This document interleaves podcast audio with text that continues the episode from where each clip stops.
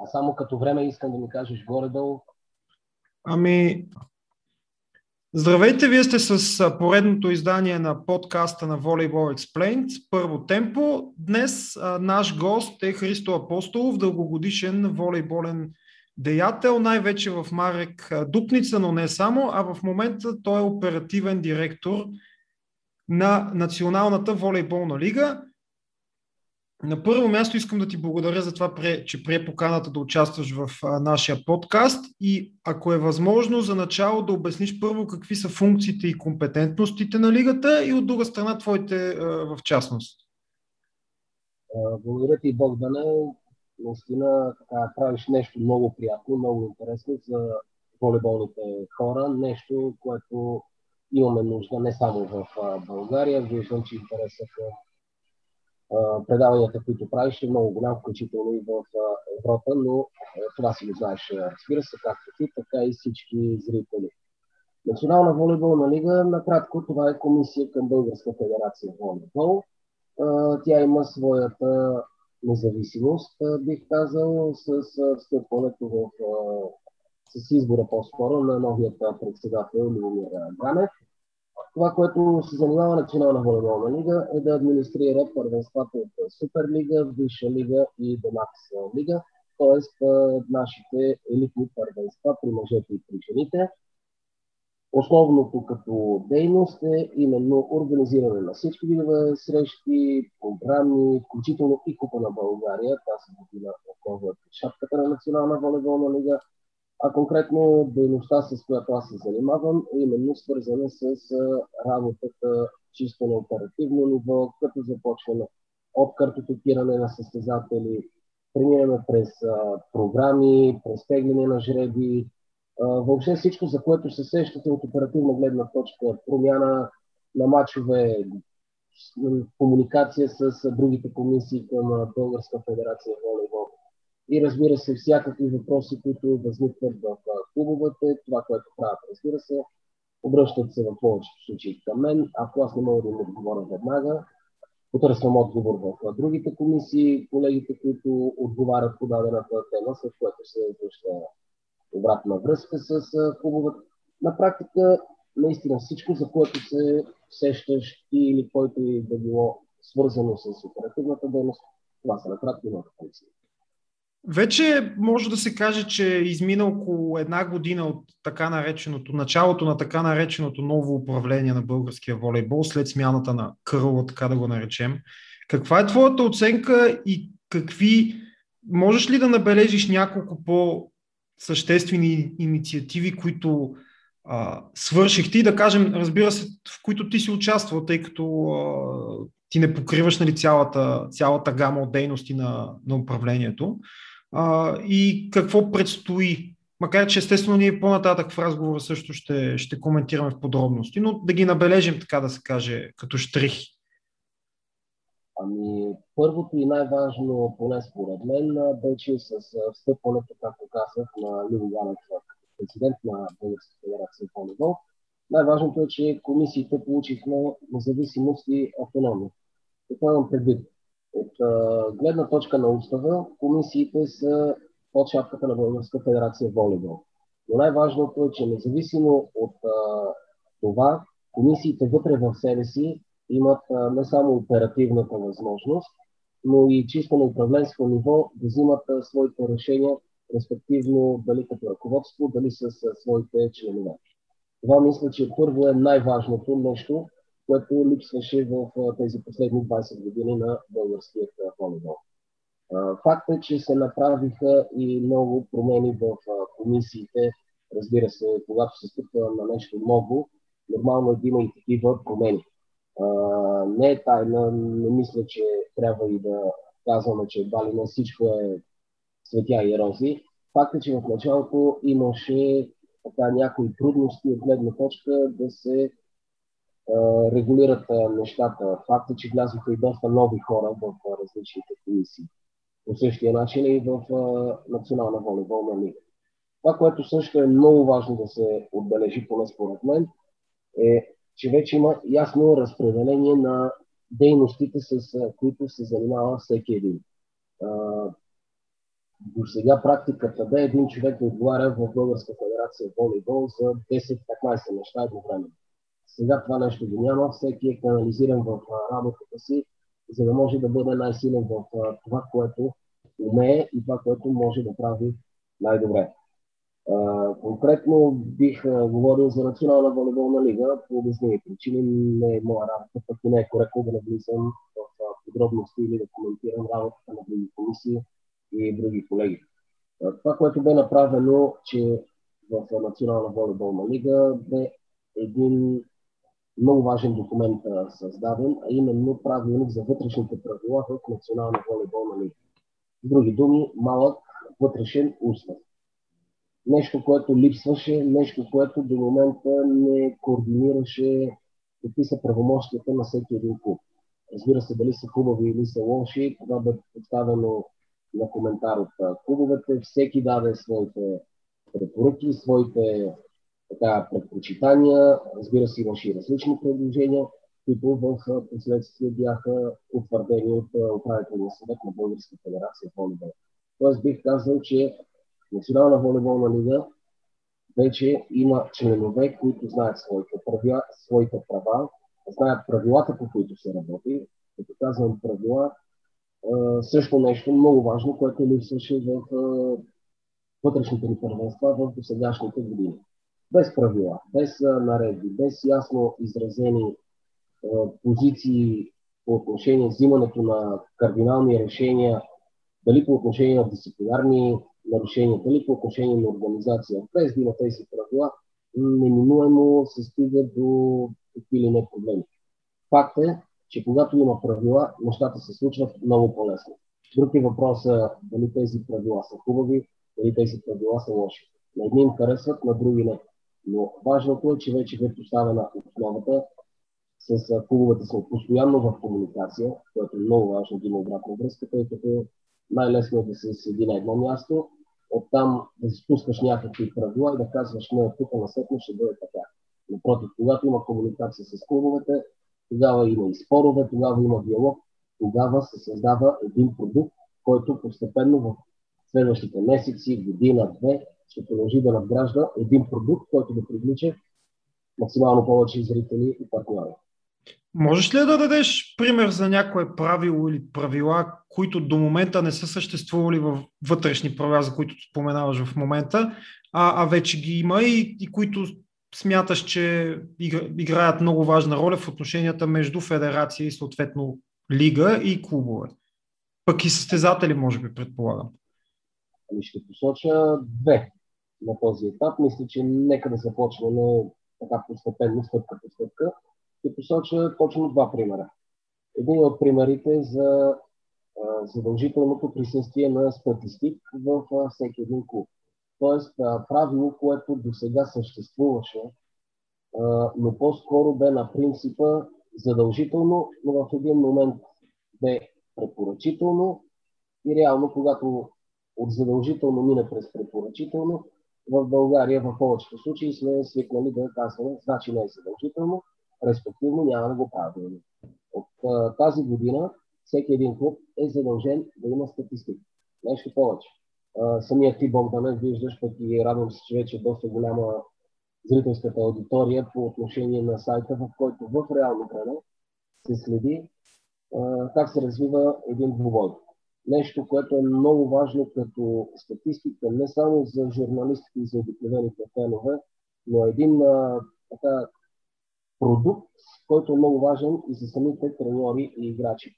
Надявам се по-късно в разговора ни да стане така, да поговорим и по темата за статистика.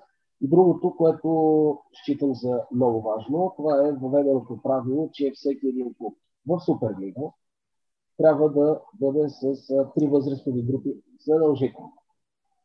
В правилника ни е записано, че има право да няма една от групите срещу съответната финансова санкция. Тук идеята е не да накараме клубовете да ги глобяваме.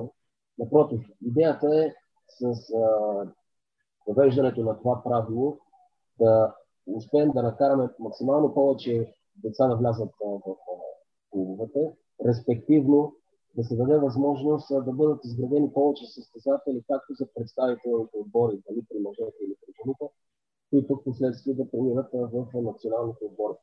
На практика не мисля, че е нормално клуб, който разполага с сериозни финансови възможности, да бъде, както обичаме да го наричаме, изкуствени, т.е.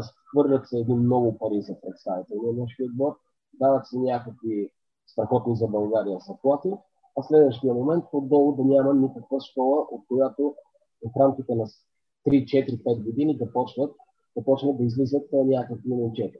Не искам да посочвам примери, само от последните 7-8 години знаем за два такива случая, в които бяха създадени едни изкуствени отбори с едни много пари.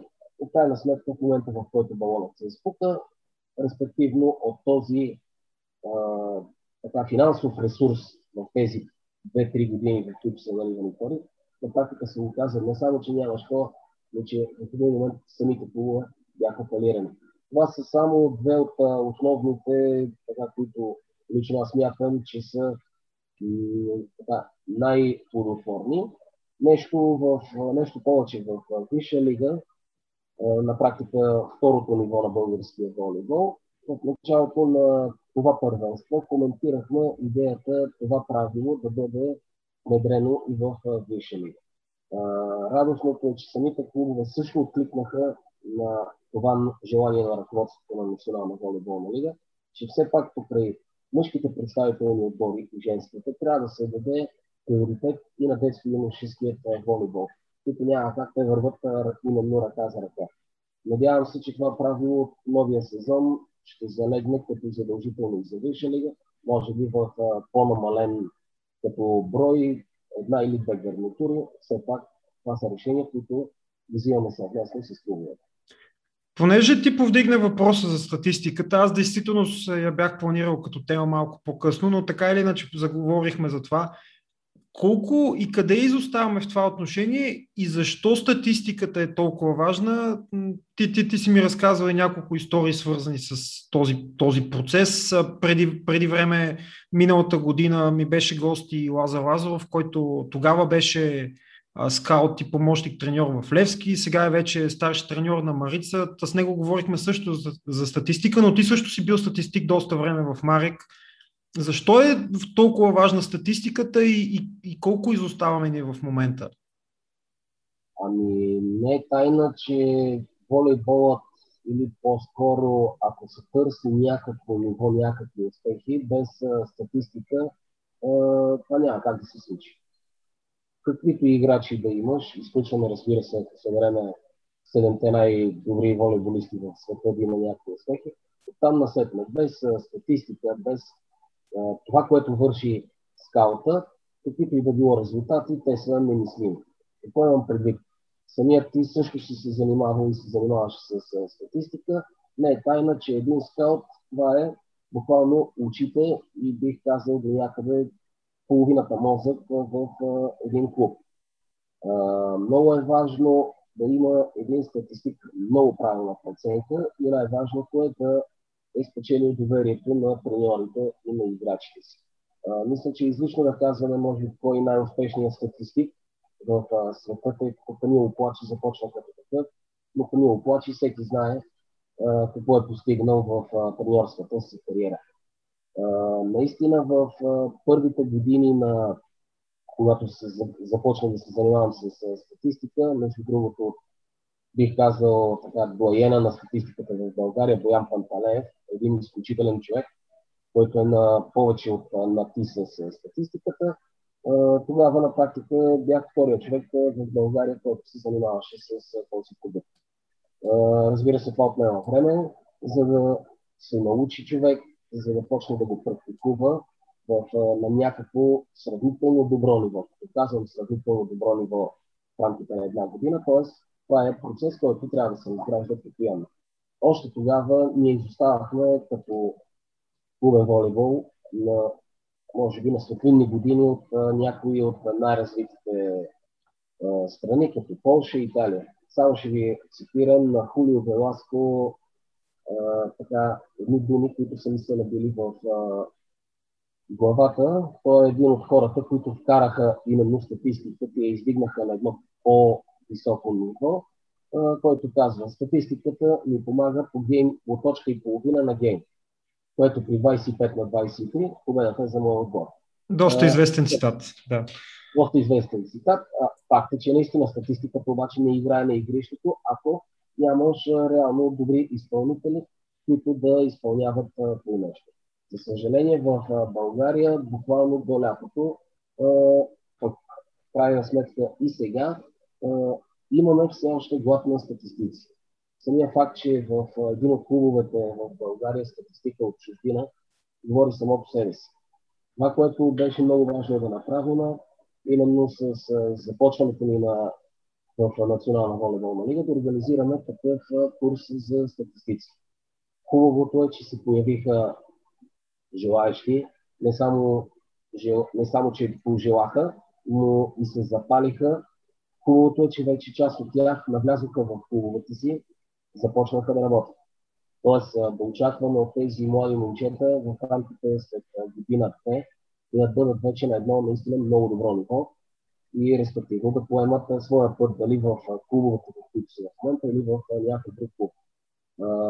Хубавото е, че ето в момента клубовете почват да разбират нуждата от такъв тип специалисти.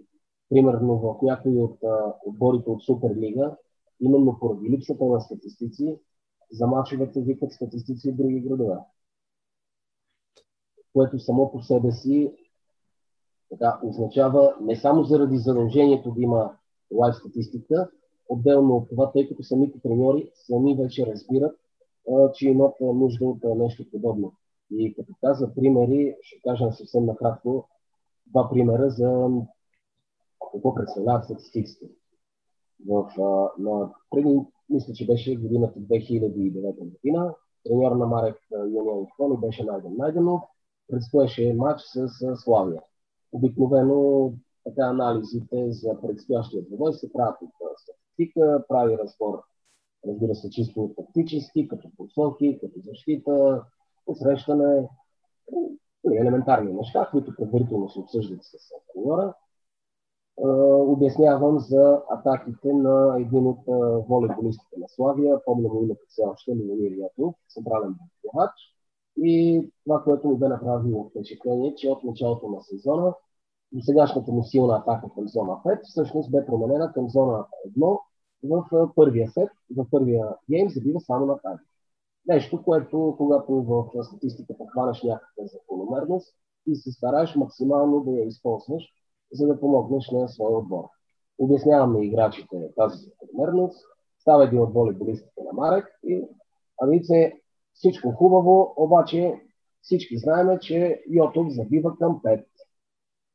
При което факт, че наистина е така, влизаме в нещо като спор. Аз се опитвам да обясня защо, какви са аргументите, колко мача съм анализирал.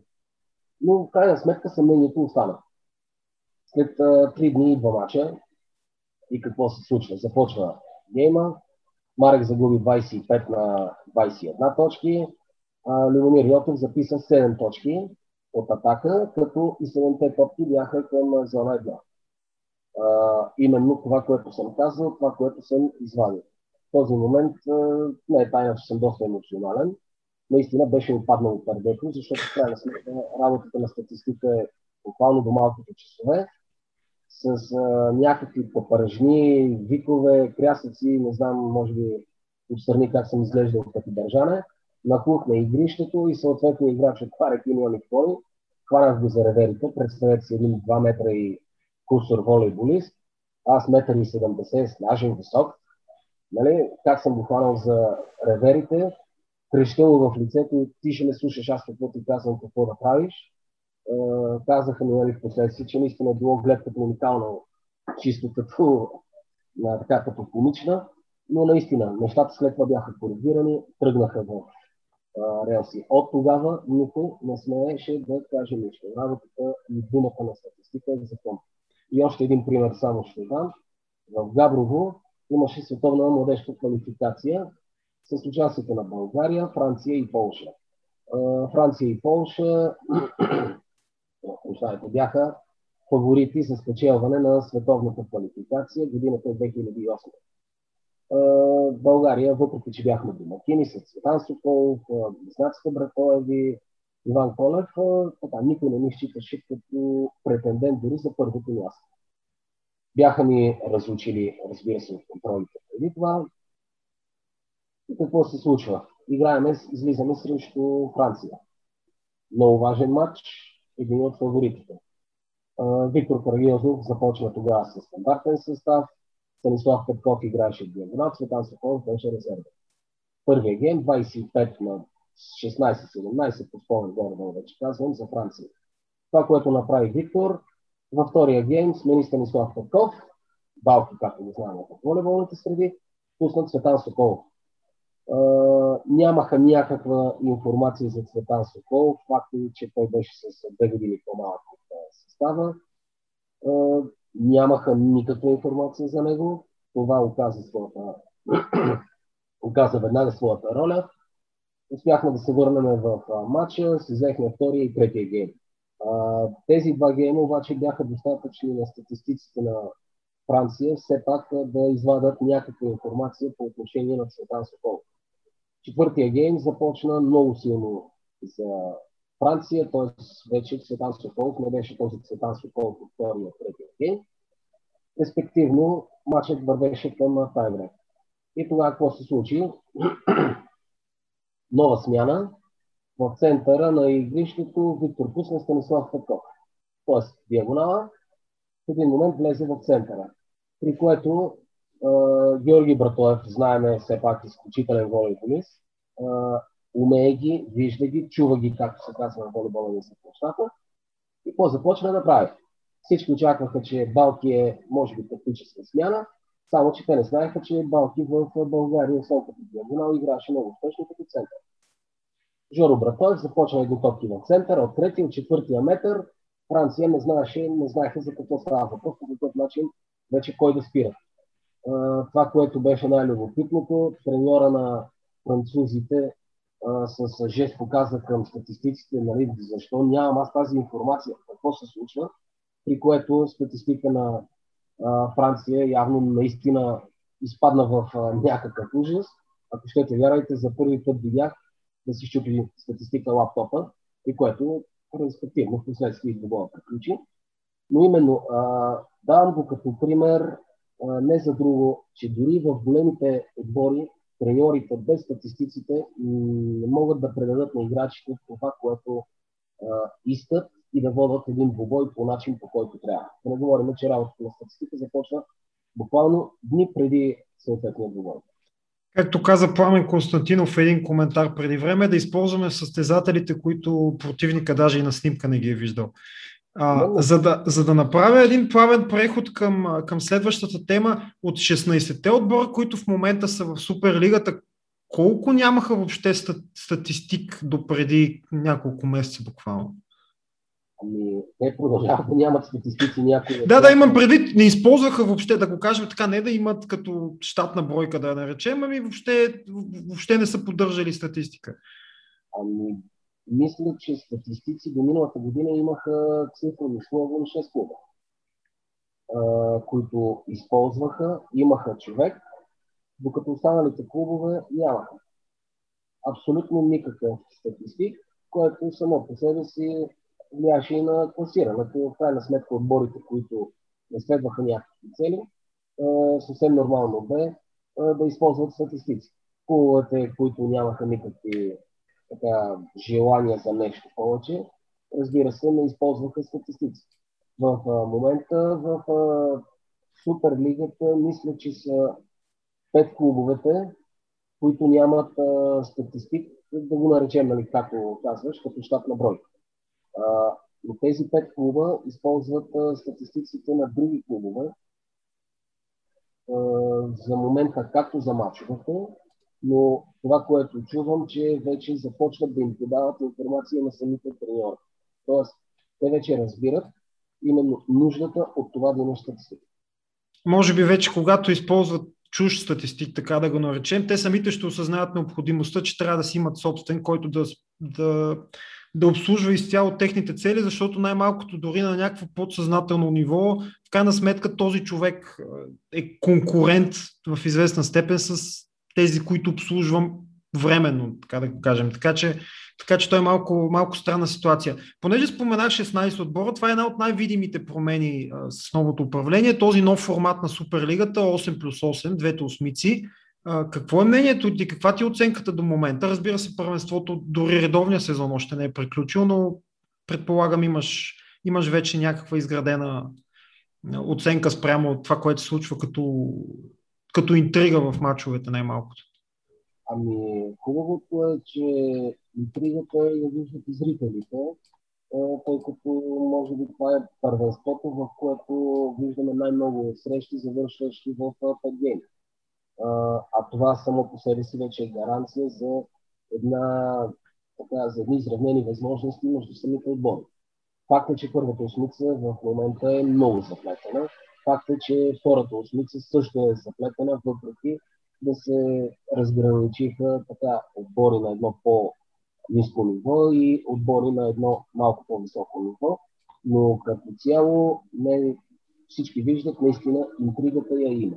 Сега, дали трябва да бъдат 16, 20, 10 или 12 отбора, тъй като това е тема, която от миналата година се коментира, продължава да се коментира и в момента.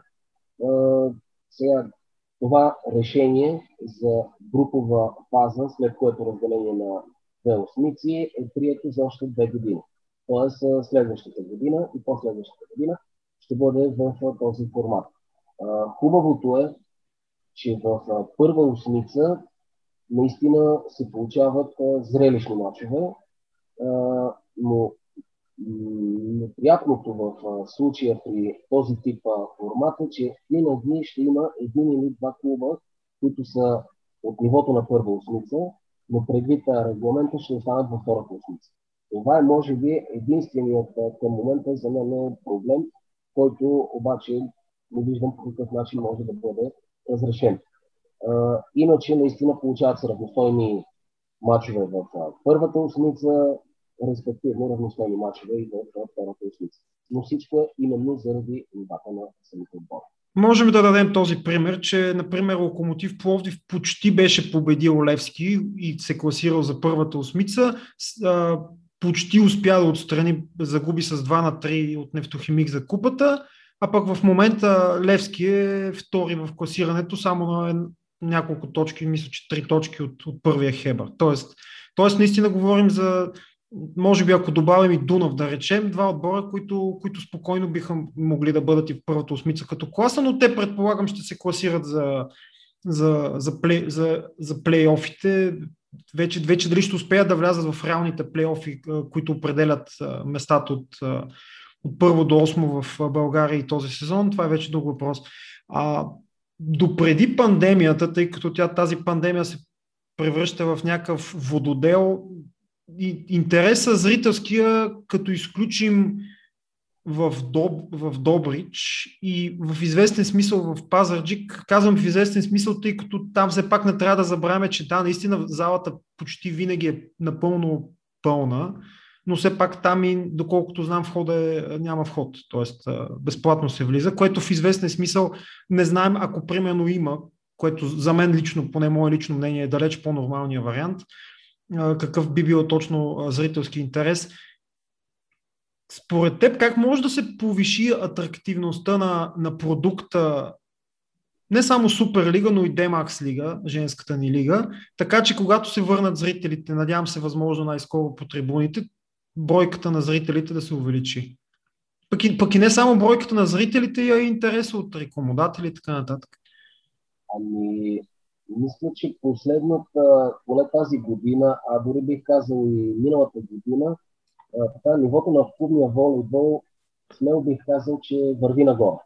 Това имам предвид.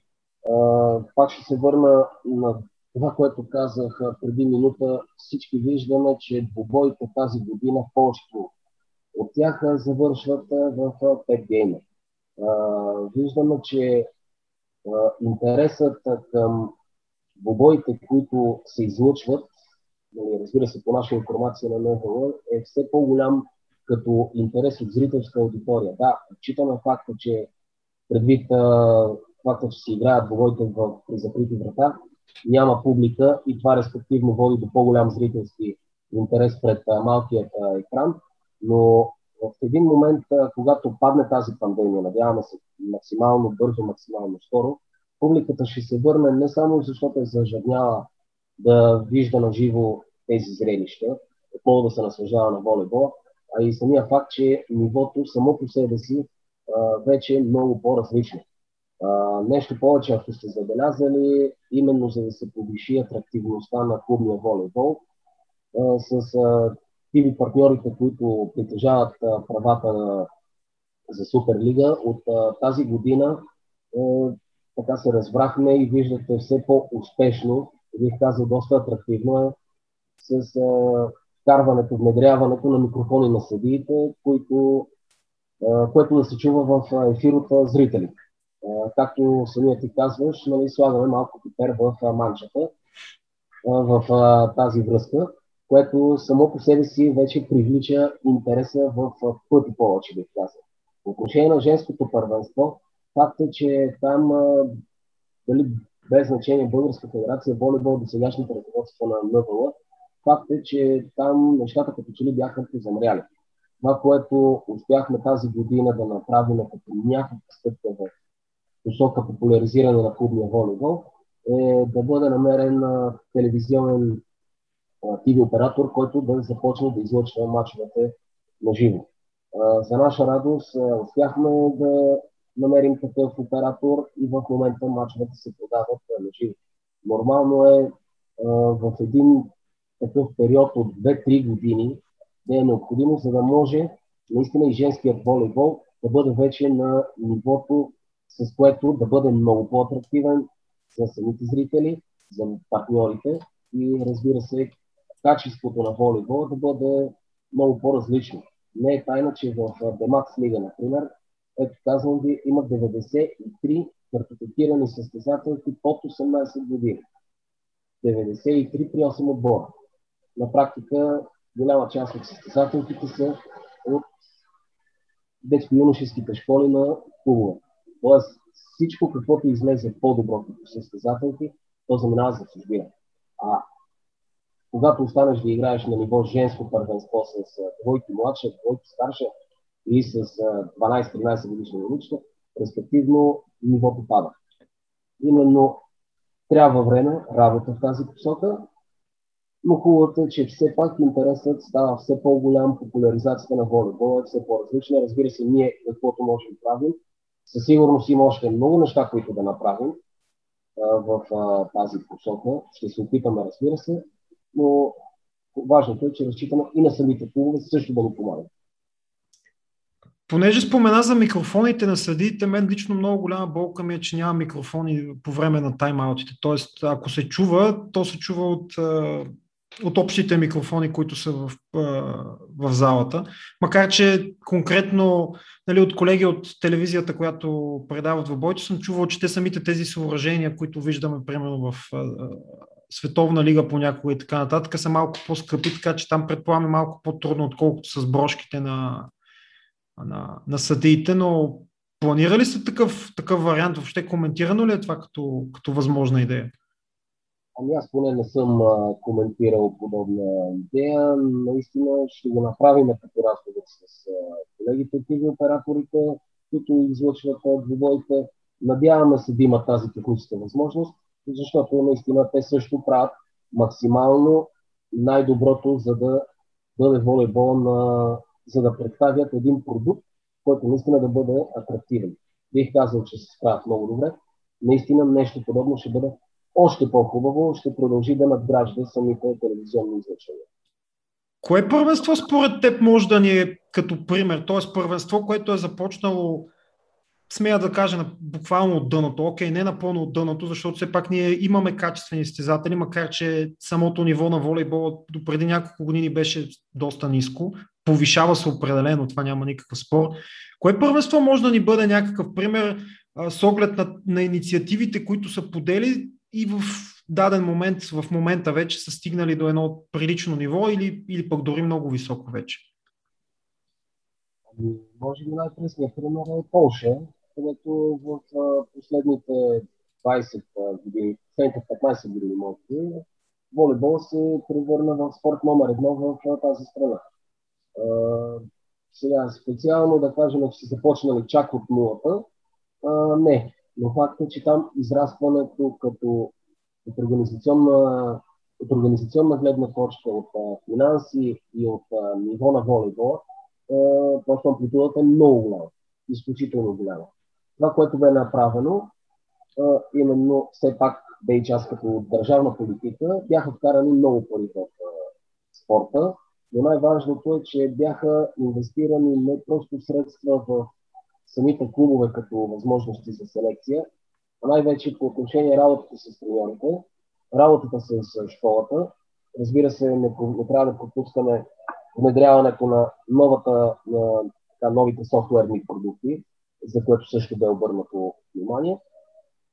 И това, което успяха, доколкото знам, през първите две години, казвам доколкото знам, първите две години излъчванията на срещите дори са били финансирани от държавата. Излъчването на първата една или две години, нали все пак да не бъда да не ставам подробности, са финансирани от държавата, за да може този спорт също да получи някаква популяризация. В момента всички знаем какво ще прави. Мисля, че с италианското ниво са на най-доброто ниво в света. Да, аз ако мога да дам един пример, да речем в Польша се, се привличат буквално най-големите, най-големите компании, като част от тях имат частично или мисля, че пълно държавно участие, макар че тук мога да спекулирам, нали, някой може и да ме, да ме поправи, но да речем енергийната компания, която е спонсор на, на Скрабел Хатов, тя е държавна, някои от другите също има държавно участие. Един от най-големите им Пентролна компания е спонсор на националния отбор дълги години вече. те, между другото, интересно е, че, че спонсорират и поляци като цяло, прено Роберт Кубица в, в Формула 1. Пък и, пък и техния, мисля, че най-големият телекомуникационен оператор, плюс тя самата лига, даже така се казва. Така че, така че там наистина въпросът е как всъщност първо да започнем с древните стъпки, поне според мен, така че, така че в един момент разбира се, поне мое лично мнение че, е, че сякаш доскоро, поне надявам се вече да не е така, процесът беше чакаме някой да ни даде пари, т.е. чакаме някой да ни потърси, да ни спонсорира, защото сме много хубави играем много хубав волейбол и, и така нататък, докато по-скоро за мен принципът, принципът докато не изградиш един солиден продукт, който а, за който наистина да започват сами да те търсят, в момента, в момента ти, ти трябва да бъдеш активната страна. А, нека да поговорим малко за социалните мрежи, тъй като това също беше един аспект, който се неглижираше. Да не говорим, че дълги, дълги години сайта на Волейболната федерация на момент имаше доста неугледен вид. Даже по едно време бяха, беше забравен и мисля, че и хостинга да се плати и така нататък. Доста комични ситуации. А започнахте страница на, във Фейсбук на, на Национална волейболна лига, която според мен поддържате като доста интересна като съдържание. А, има ли нужда да обясняваме също защо това е толкова важно и освен това и съдийските оценки започнахте да, да публикувате, което също е интересно и защо го направихте? По отношение на популяризирането на волейбола, не мисля, че трябва да изпадаме наистина в подробности да обясняваме защо сме стартирали в социалните мрежи.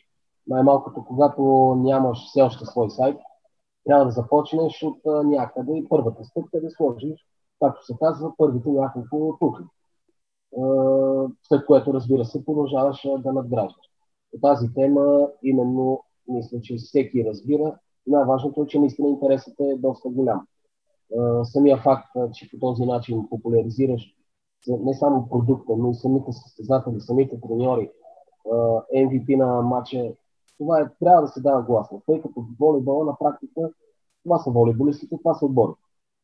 Национална волейболна лига без клубовете няма да съществува. Факт. Както и всяка една федерация, без своите членове клубове, няма как да съществува.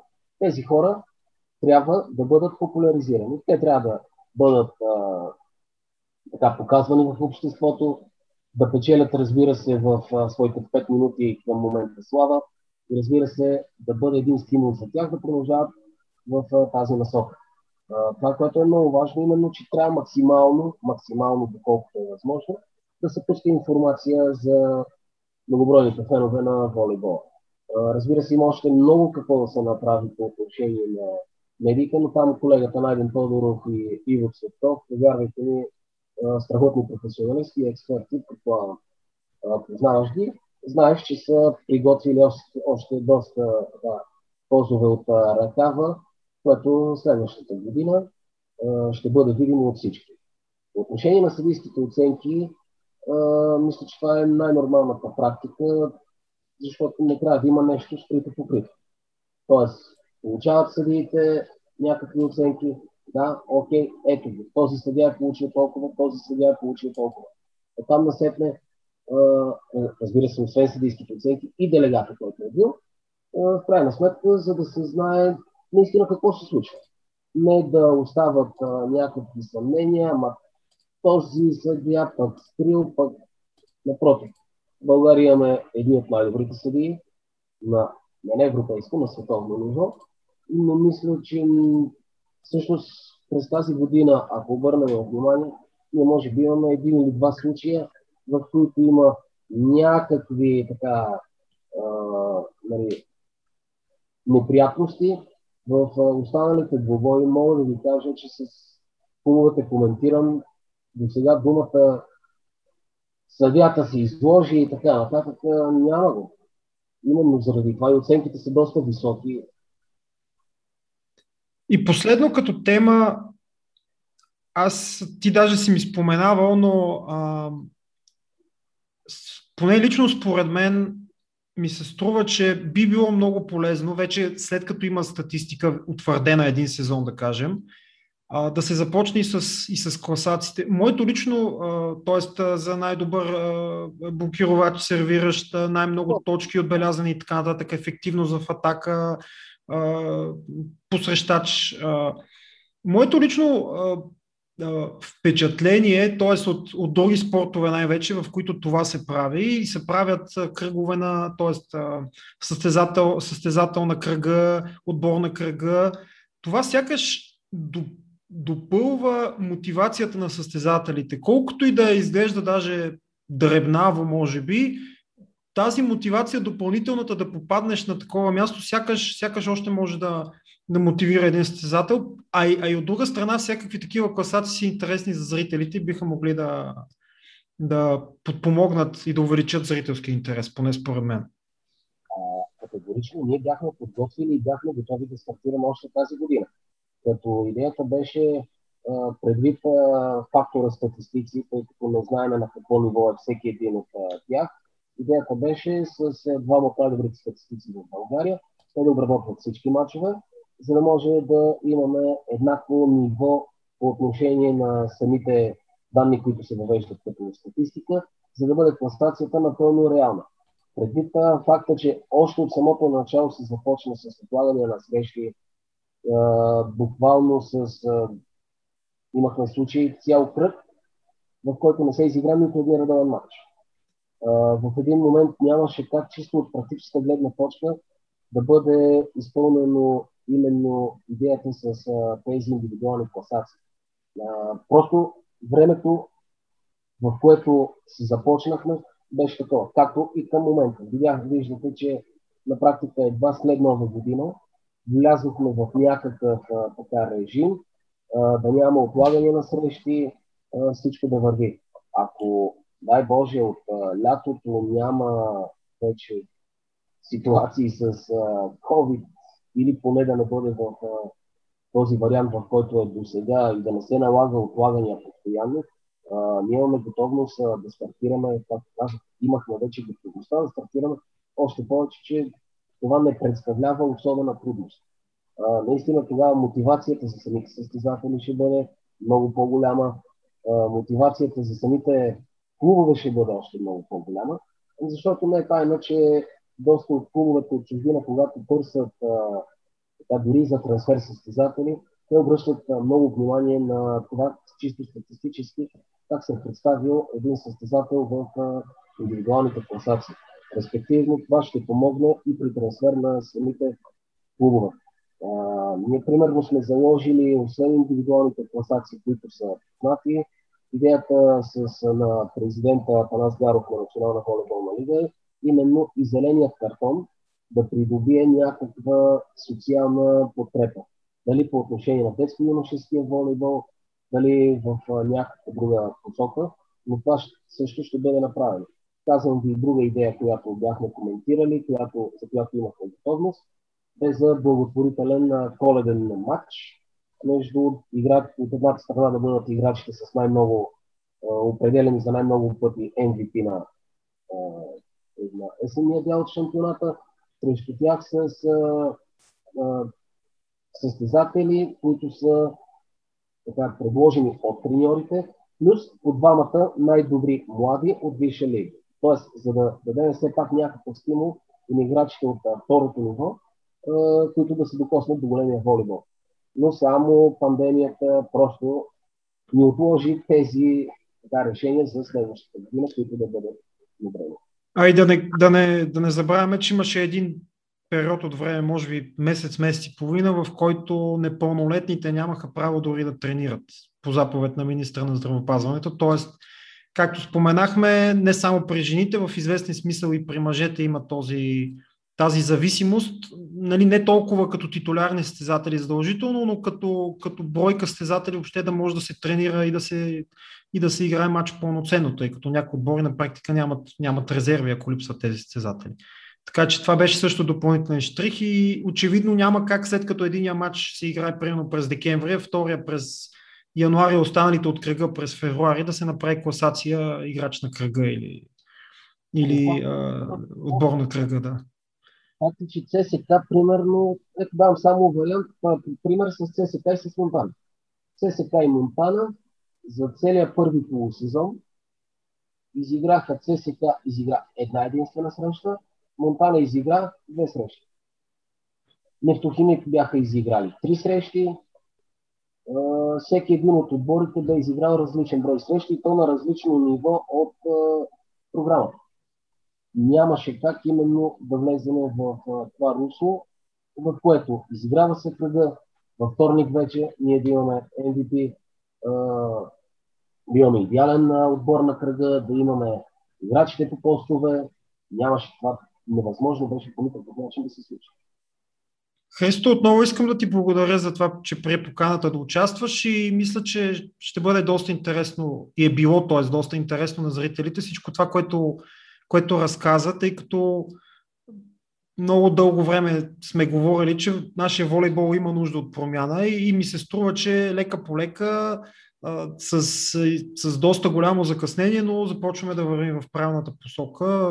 Най-малкото в, в някои аспекти със сигурност, което е, което е радващо. В крайна сметка винаги трябва да се започне, започне от някъде. Ами, факт е, че ти си така от едни от най-известните критици в интернет пространството и със сигурност, когато нещо ти хареса, го споделяш и респективно, когато нещо не ти хареса, също го споделяш. Тъй, че след като даваш такава оценка, очевидно сме в правилната посока Разбира се, че допускат се грешки, разбира се, че има още много какво да се желая и да се надгражда, но в крайна сметка, както се казва, времето е с нас. Клубовете а, също се справят перфектно, бих казал, по отношение на организацията като желание. Има, разбира се, и там какво да се иска. Важното е, че всички гледаме в една посока и дай Боже следващата година, по това време отново да си говорим с теб и тогава вече тези проблеми, които коментирахме до този момент, вече да са нещо като минало, решени и да говорим за надграждане в съвсем, съвсем вече по-друга посока.